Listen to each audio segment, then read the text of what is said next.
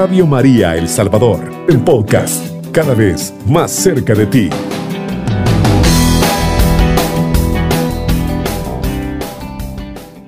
Hola, ¿qué tal? Muy buenas noches. Un saludo a todos nuestros radios escuchas en, en aquellos rinconcitos del mundo donde Radio María llega y nos podemos compartir, comunicar. Eh, nuevamente eh, estoy muy agradecida de estar con ustedes esta noche y tratar de seguir compartiendo este mi carisma para construir un oasis a Jesús. Eh, seguramente recordarán en la última emisión que tuvimos, les estuve compartiendo con ustedes un poco de lo esencial de la vida contemplativa en sus elementos, la oración, el silencio, la vida comunitaria. Y hoy quiero dar un pasito más. Eh, hoy quiero compartir contigo algo central de nuestro carisma, ¿verdad? Que es nuestra experiencia sacerdotal. Pero antes eh, tenemos que hablar brevemente de un regalo muy especial que Dios nos otorga a los que por su gracia somos llamados a ser cristianos, que es el gran regalo, el don del bautismo. Si bien hablar de este sacramento es muy vasto y el tiempo no nos alcanzaría, quiero brevemente tocar, ¿verdad?, parte de, este sacramento, de su esencia. Este sacramento nos incorpora al Cristo total, ¿verdad? Eh, Cristo como cabeza y todo el pueblo, los hijos de Dios, como su cuerpo místico. Este cuerpo místico es consagrado, es ungido, pertenece al, a Cristo en su cuerpo. Nos hace real y verdaderamente profetas, reyes y sacerdotes. Son tres regalos que vienen, son como una promoción, ¿verdad? Tres en uno y los tres son caminos, vías eh, para generar nuestro propio proceso de santidad, ¿verdad? ¿Y qué es un proceso de santidad? Un proceso de felicidad, donde tu vida adquiere sentido y eres pleno, ¿verdad? Eso es ser feliz. Todo cristiano, ¿verdad? Este, está llamado a vivir en estas tres, tres dimensiones. Eh, ¿Tú sabías que dentro de nuestro bautismo adquirimos esta, este gran regalo dividido en tres, ¿verdad? Bueno, pues yo te invito a meditar un poquito sobre estos tres aspectos de nuestro bautismo. Eh, ¿Qué es ser profeta? ¿verdad? Obviamente recordemos que el bautismo, al incorporarnos con Cristo, también se vuelve centralidad en nuestra, en nuestra experiencia de fe, en nuestra vida ordinaria. Entonces Cristo siempre será el centro. Al hacernos profetas, ¿verdad? Eh, es ser profeta como Jesús. Y bueno, pues es un compromiso. Recordemos eh, brevemente la lección del Evangelio, cómo, cómo Jesús se acerca em, al desanimado, al enfermo, al excluido y da un mensaje de paz, de esperanza. Esto es ser profeta. ¿verdad? Poder llevar el anuncio de una buena nueva, de una esperanza real, ¿verdad? A todos los corazones desalentados, oprimidos, excluidos. Y, qué bonito es mirar a Jesús y poder llevar a cabo este ejercicio de profeta. Pero también tiene otra parte el ser profeta, eh, que a veces es un poquito más complejo en nuestras vidas ordinarias, donde nos convocamos a denunciar, ¿Denunciar qué cosas? Pues lo que Jesús denunció, las injusticias, la mentira, todo aquello que no es recto, que no es justo, que no es verdadero, que va contra la dignidad del hombre. Recordemos aquellos pasajes del Evangelio donde, donde Jesús le duele, ¿verdad? Y reclama eh, que el enfermo no es atendido, eh, que la viuda no es tomada en cuenta, que los niños son excluidos desde la experiencia de fe. Bueno, pues aquí brevemente, ¿verdad? Eso sería eh, poder ejercer nuestro ser profeta bautismal, también hoy, anunciando esperanza, buena nueva y denunciando todo aquello que denigra nuestra dignidad de hijos de Dios. Un segundo elemento ¿verdad? Eh, dentro de nuestro bautismo es ser reyes con Cristo Rey. Eh, pero a veces tenemos la imagen errónea, falsa, eh, muy mundana de lo que es ser rey, Y para ubicar nuestro, nuestro ser rey junto con Cristo Rey, pues obviamente nos vienen las palabras del, del, Evangelio de San Mateo, ¿verdad? Donde Jesús nos da todo un programa de, de vida para hacer presente el reino de Dios. ¿Qué es? ¿En qué consiste el reino? Se me viene a la mente aquellas palabras, ¿no? El, reino de Dios es como una semilla de mostaza, es algo chiquito, pero que llega a ser grande, dar fruto, dar sombra. El reino de Dios son gestos sencillos de cercanía, de escucha, de acogida pero también es un ejercicio em, de encuentro, de relaciones nuevas, donde todos son importantes, donde nadie queda excluido, eh, donde nos invita a generar eso, nuevas actitudes en las relaciones.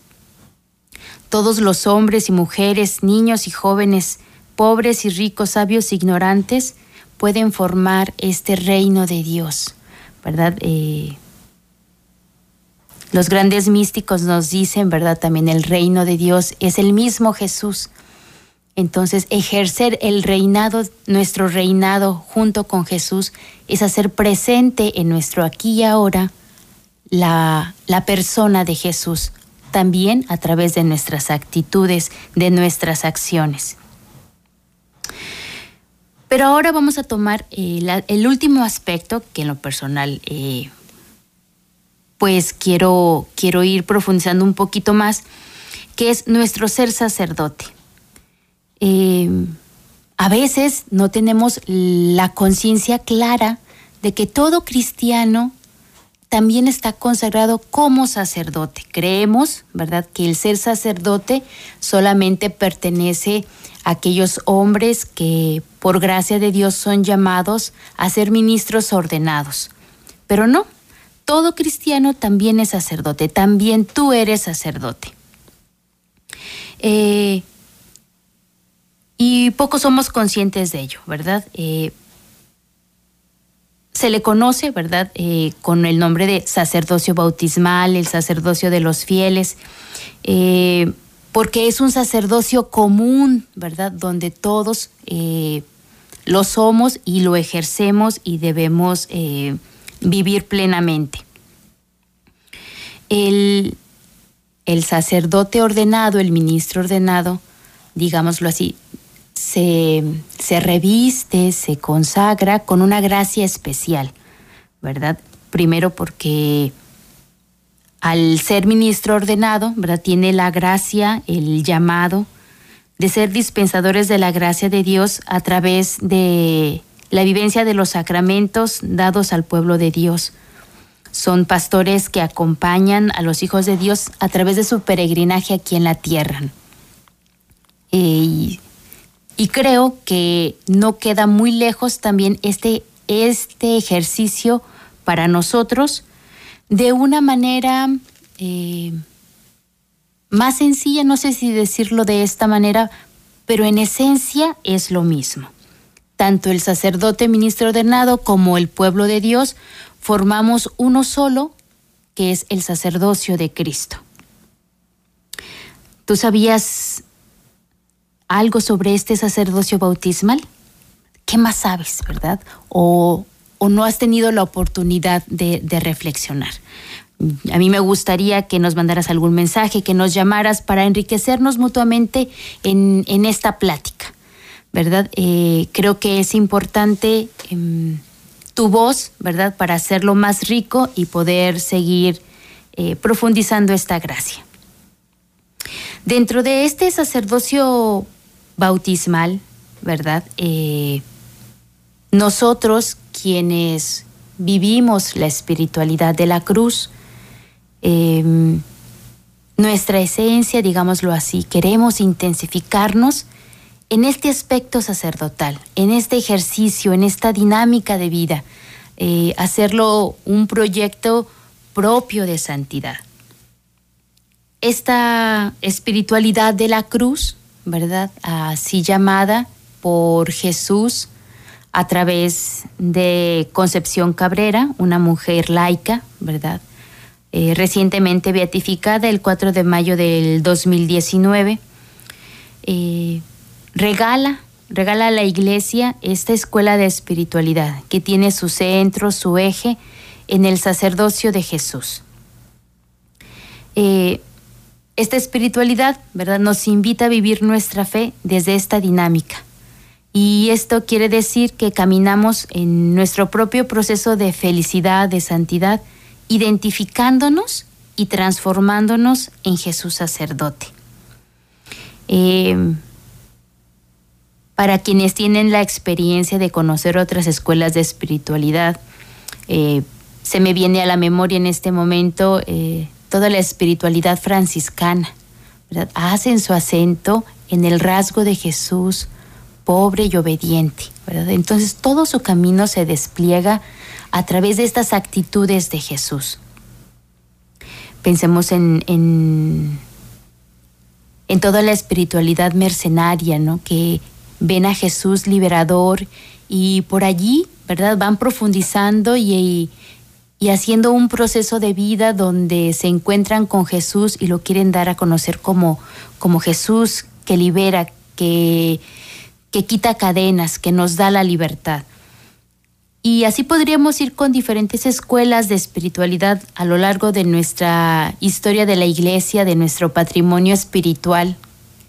Y, y hoy la espiritualidad de la cruz, que se viene desarrollando en Concepción Cabrera desde el 1894 a 1937, que ella fallece. Durante todos estos años, Jesús eh, le va desenvolviendo este carisma, ¿verdad? Que es totalmente sacerdotal.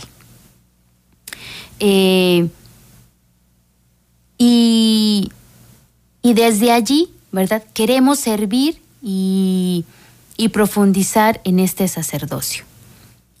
Eh, yo no sé si, conozcan algo más, a lo mejor hay otras escuelas de espiritualidad mm, francesas que también ya hablaban algo del sacerdocio, pero que vienen complementando y nos vienen enriqueciendo eh, también a la espiritualidad de la cruz. Eh, dentro de esta espiritualidad, ¿verdad? Eh, algo importante que nos va enriqueciendo y también nos va definiendo en nuestro, en nuestro ir entendiendo el sacerdocio de Jesús es la carta a los hebreos, ¿verdad? Que es una carta del Nuevo Testamento eh, y que poco a poco nos va a ir desarrollando y nos va manifestando cómo es el sacerdocio de Jesús. Si tú tienes oportunidad, te invito a que puedas leer pausadamente esta carta y descubrir en ella la riqueza del sacerdocio de Cristo. Yo creo que son de las cartas más bellas que nos hacen también confirmarnos en la fe, en la experiencia mm, de Jesús de su amor, ¿verdad? Eh, y, que, y que nos llevan a una plenitud, ¿verdad? Y nos invitan a poder dar ese paso de más conocerlo, ¿verdad? Y cómo más conocerlo para mejor servirle. Así que si tienes oportunidad y en tu casa tienes la Sagrada Escritura, yo te invito a que eh, puedas acercarte a este a este libro, a esta carta, y encuentres en ella también un, mensaje que te anime, ¿verdad?, a vivir, a vivir esta espiritualidad. Como bien sabemos, este programa es construir un, oasis a Jesús. Bueno, pues eh, seremos constructores, seremos albañiles de este, de este oasis a Jesús, viviendo y ejerciendo nuestro sacerdocio bautismal. Nos vamos a una pausa y no te despegues. Seguimos compartiendo contigo parte de este tema, ¿verdad? El sacerdocio de Jesús. Comuníquese con nosotros enviando su mensaje de texto o su nota de voz a nuestro número en WhatsApp 7850-8820. Está en sintonía de Radio María El Salvador, una radio cristiana, mariana y misionera. Seguimos queriéndote compartir eh, un poco más para seguir construyendo un oasis a Jesús. Antes de la pausa estábamos compartiendo un poco de lo que es el sacerdocio, el sacerdocio bautismal que todos los cristianos hemos recibido como un don maravilloso para hacer un proceso de felicidad, un proceso de santidad. Eh, antes de continuar, yo creo que es importante poder eh, retomar la idea del sacerdocio.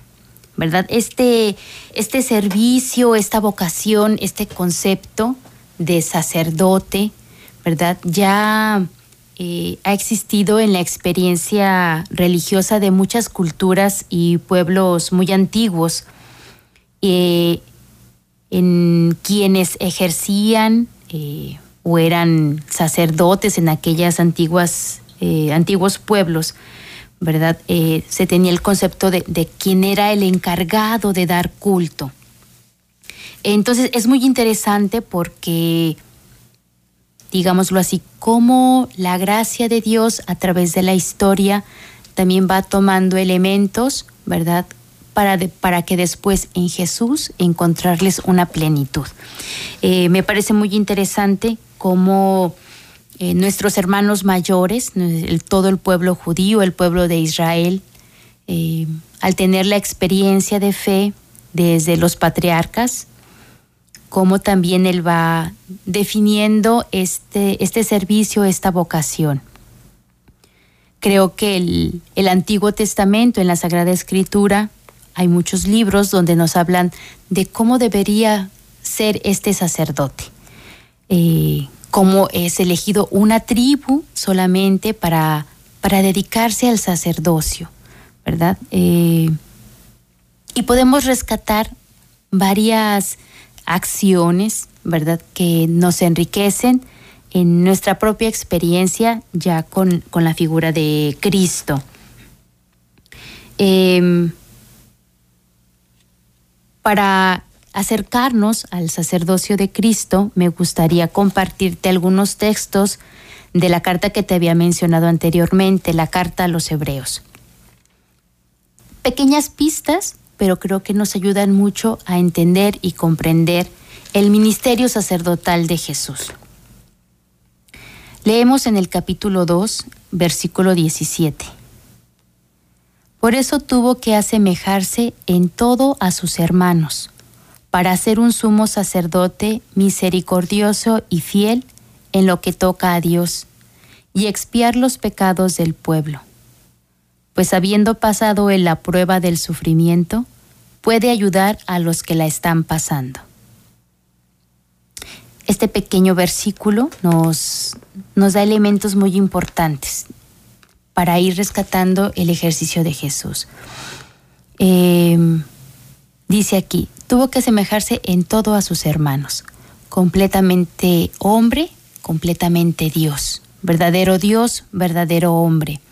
Y luego vienen dos actitudes hermosas, misericordioso y fiel. Misericordioso con nosotros los hombres frágiles, pecadores, limitados, eh, que vivíamos alejados de Dios. Pero ¿qué es la palabra misericordia? Seguramente ya lo habrán escuchado muchas veces, ¿no?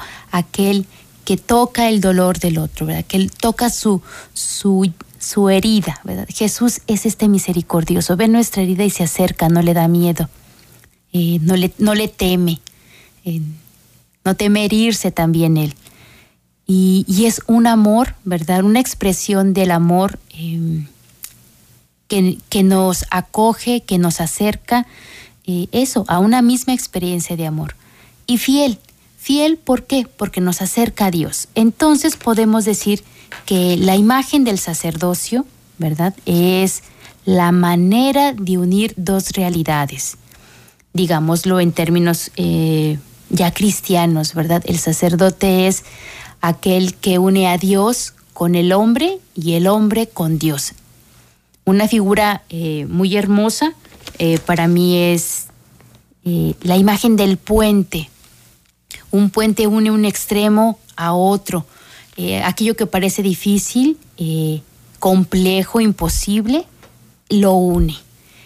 Y es hermoso porque también une, pero el sacerdocio, digámoslo así, de Jesús es algo impresionante porque no es una unión cualquiera. ¿Verdad? Eh, él en su persona ha unido lo más eh, hermoso que es el Dios y lo más miserable del hombre, ¿verdad? Que es su pecado. Y ha hecho una sola unidad. Y es hermoso porque al hablar nosotros de nuestro ejercicio sacerdotal, de nuestro ejercicio del sacerdocio común de los fieles, eh, también somos invitados a esto, ¿verdad? A crear puentes. Y es una imagen muy bonita, mm, porque a veces eh, el hombre en, su fragilidad, ¿verdad? Lo que a veces nos cuesta tanto es poder crear realmente espacios de comunión, de unidad. Y, y creerle, creerle que, que al ser sacerdotes podemos hacerlo, ¿verdad? La gracia está con nosotros. Eh, voy a retomar otro texto de la carta a los hebreos, eh, hablando de Jesús, dice, habiendo ofrecido en los días de su vida mortal ruegos y súplicas con poderoso clamor y lágrimas al que podía salvarlo de la muerte, fue escuchado por su actitud reverente, y aun siendo hijo, por los padecimientos aprendió la obediencia y llegando a la perfección, se convirtió en causa de salvación eterna para todos los que le obedecen. Proclamado por Dios sumo sacerdote a la manera de Melquisedec. En este pequeño trozo de la carta vemos cómo Jesús, ¿verdad? Eh, digámoslo así, eh, ejerció su sacerdocio, fue ordenado eh, sacerdocio. Y que también nos evoca ¿verdad? A nosotros eh, elementos importantes para vivir nuestro propio sacerdocio. Dice aquí, retomo, en su vida mortal hizo ruegos y súplicas, ¿verdad? Toda una actitud. ¿Y qué, y qué, qué oraba, qué rogaba Jesús al Padre, ¿verdad? La salvación del hombre. Em, se me viene a la mente aquella imagen donde Jesús eh, va de camino y encuentra mm, eh, la procesión que llevan a un, joven muerto, ¿verdad? Y ve a la madre llorar y se compadece y le resucita al hijo, ¿verdad? Se lo vuelve a entregar. Y en ese pasaje del Evangelio, eh, Jesús, no como en otros pasajes, pide fe o o espera que, le pidan alguna acción, ve el dolor de la madre y actúa. Así es el sacerdocio de Jesús y esa es la invitación, que viendo el dolor de nuestros hermanos, elevemos oraciones y súplicas a Dios nuestro Padre, sabiéndonos que nos escucha y pidiendo como si yo hubiésemos recibido. Creo que es una actitud preciosa esta de Jesús sacerdote. Eh, después dice, ¿verdad? Eh, una serie de, elementos que Jesús también aprendió, dice, por los padecimientos aprendió la obediencia, ¿verdad? Eh, y nos enseña a nosotros, ¿verdad? Que también a través de nuestros ejercicios de virtudes de todos los días podamos tener esta actitud de hijos que es la obediencia. No sé si han escuchado, pero la raíz de esta palabra obediencia es saber escuchar, saber oír, ¿verdad? Más que hacer eh, o, o decir, ¿verdad? Es saber escuchar. Jesús, sacerdote, sabe escuchar al Padre y sabe escuchar a sus hermanos, aquellos que sufren, aquellos que que el pecado los ofusca y ve su dolor. Es muy bonita esta actitud sacerdotal de Jesús, su obediencia. Y algo interesante al final de los versículos que les acabo de leer, dice, fue proclamado por Dios sumo sacerdote a la manera de Melquisedec. Eh, no tengo el tiempo, pero sí quisiera, esto es muy importante porque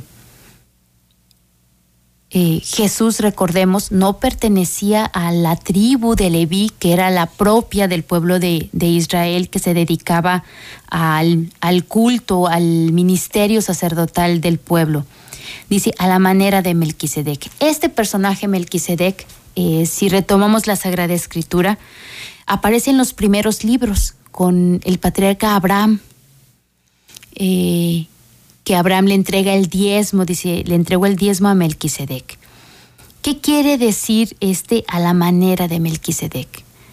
Las escrituras eh, en el libro donde, donde sale en la persona de Abraham, eh, pues solamente es mencionado una vez y no mencionan ni su origen ni qué pasa después, no vuelve a aparecer dentro de la Sagrada Escritura. Y, y esto nos quiere decir, bueno, a la manera de Melquisedec, que es eh, sin principio y sin fin. O sea, desde siempre Jesús eh, ejerció su sacerdocio.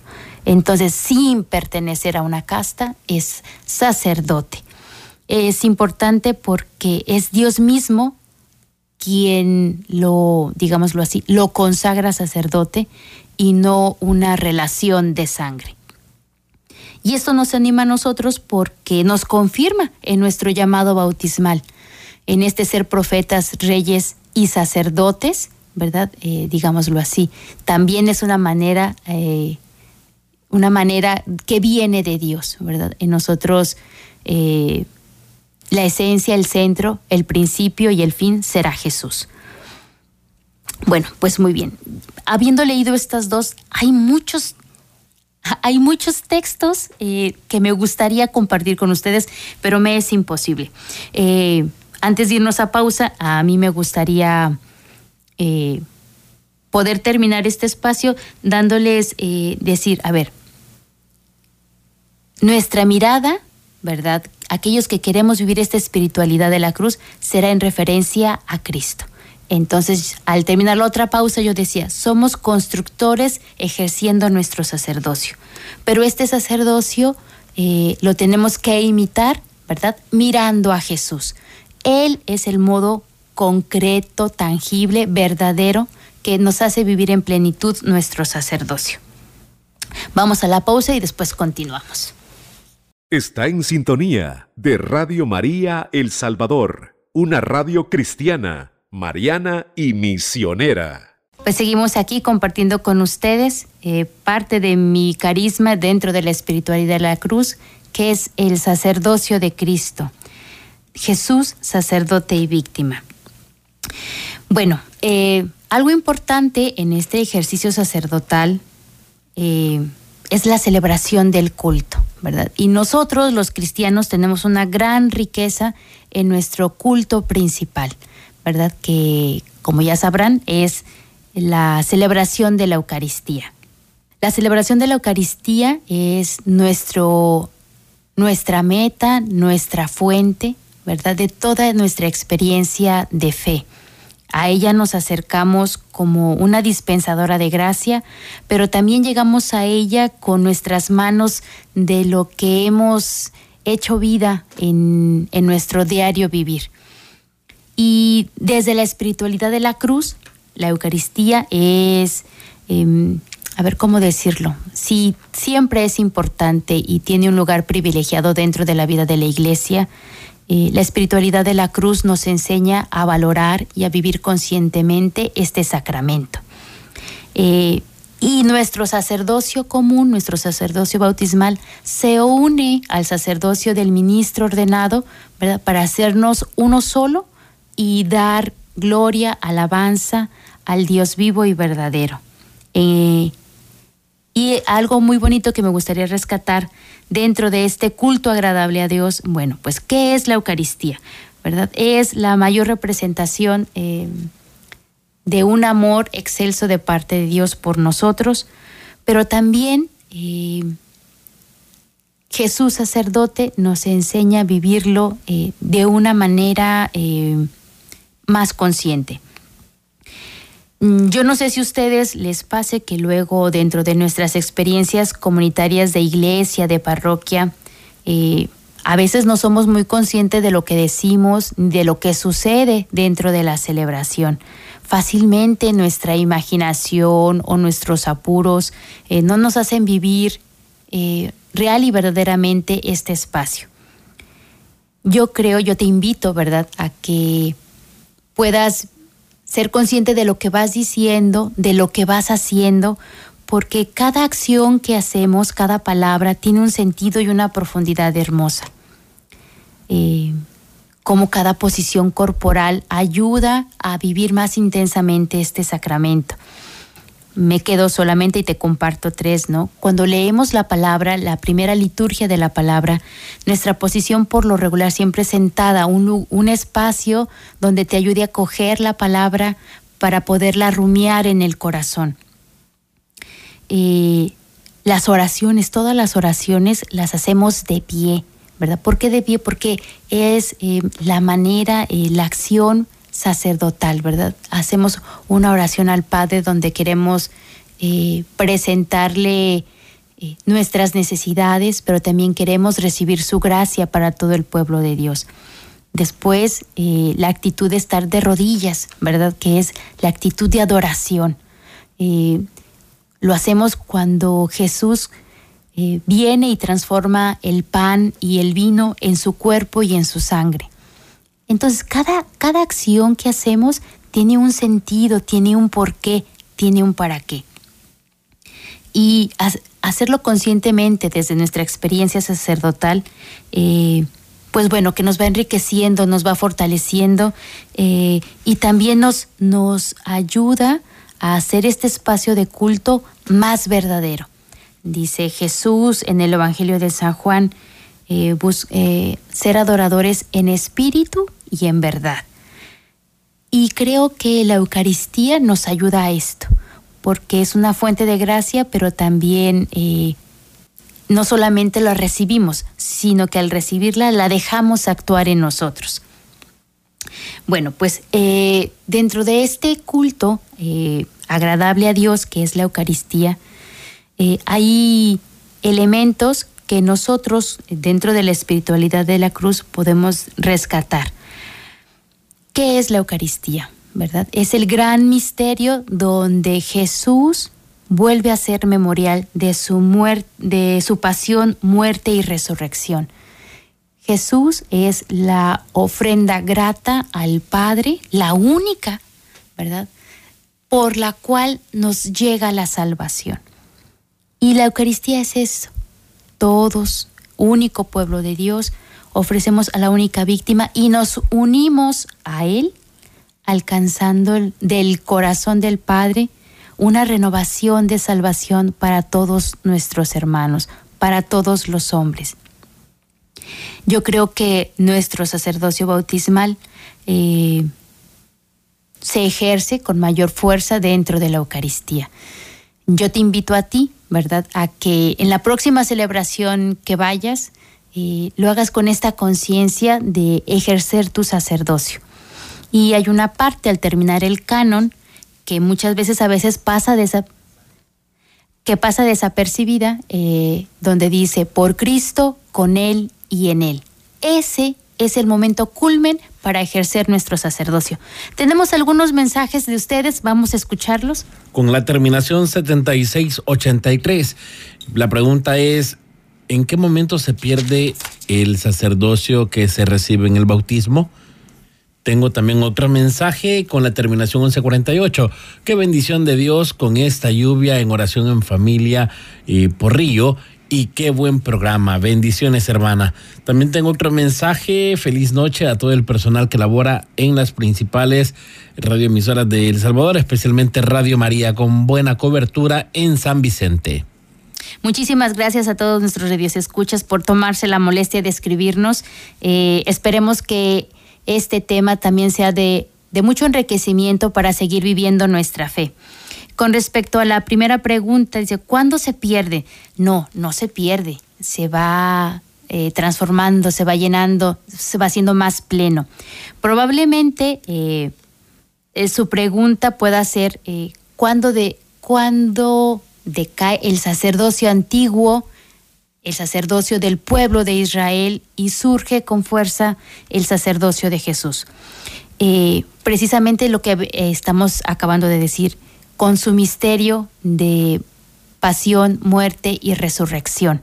Ahí Jesús aniquila, por decirlo de alguna manera, el sacerdocio antiguo, ¿verdad? Y nos otorga este regalo del nuevo sacerdocio en su persona y que nos lo comparte a través del bautismo.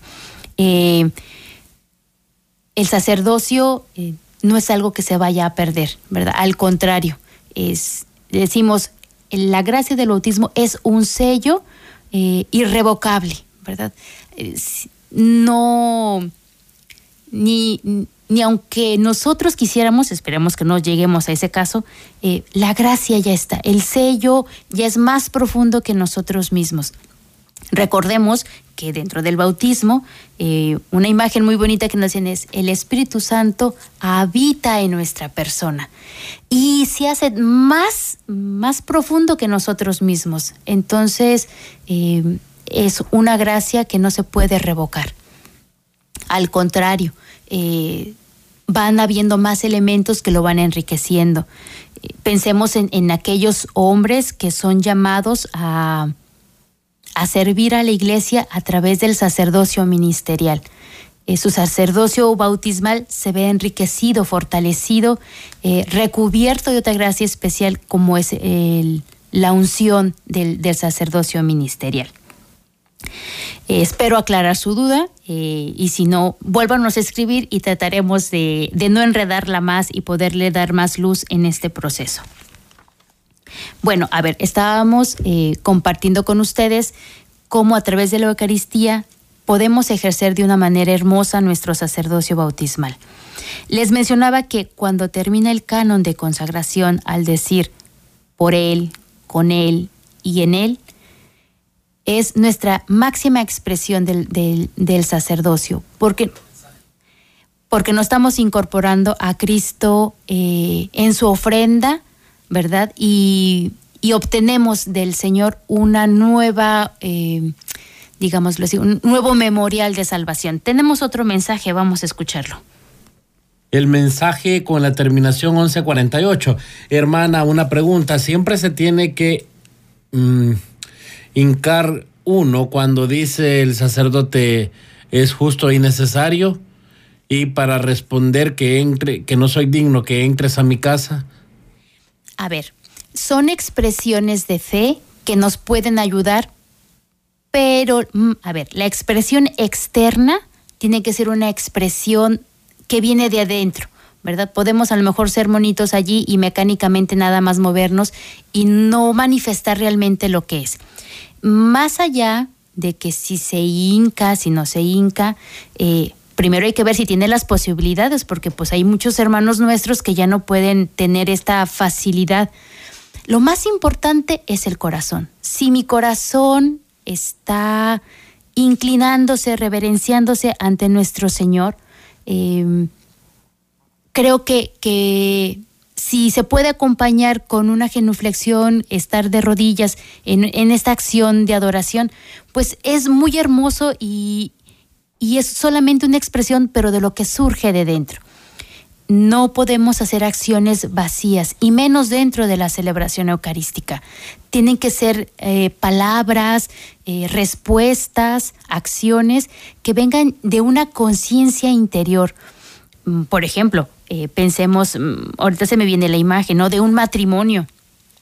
Eh, una pareja que se ama se expresa en un abrazo, en una cercanía, en un afecto, en unos guiños bonitos.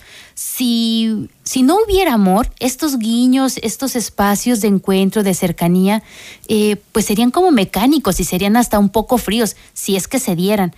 Creo que lo mismo ocurre dentro de la celebración eucarística.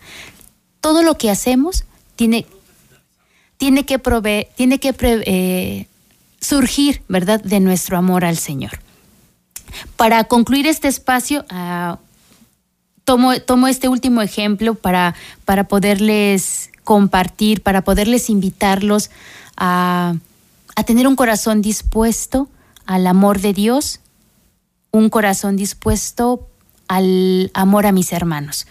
Creo que seguiremos en los siguientes, en los siguientes programas eh, profundizando esta experiencia sacerdotal eh, desde nuestro sacerdocio común, el sacerdocio que recibimos en el bautismo. Pero quisiera concluir que el sacerdocio, ¿verdad? También es una expresión de amor, donde este ejercicio me va, me va descentrando de mí, me va centrando en Jesús y me va llevando eh, al encuentro con mis hermanos y en mis hermanos encontrar a Cristo. Cubriendo todo El Salvador. Radio María, 107.3 FM.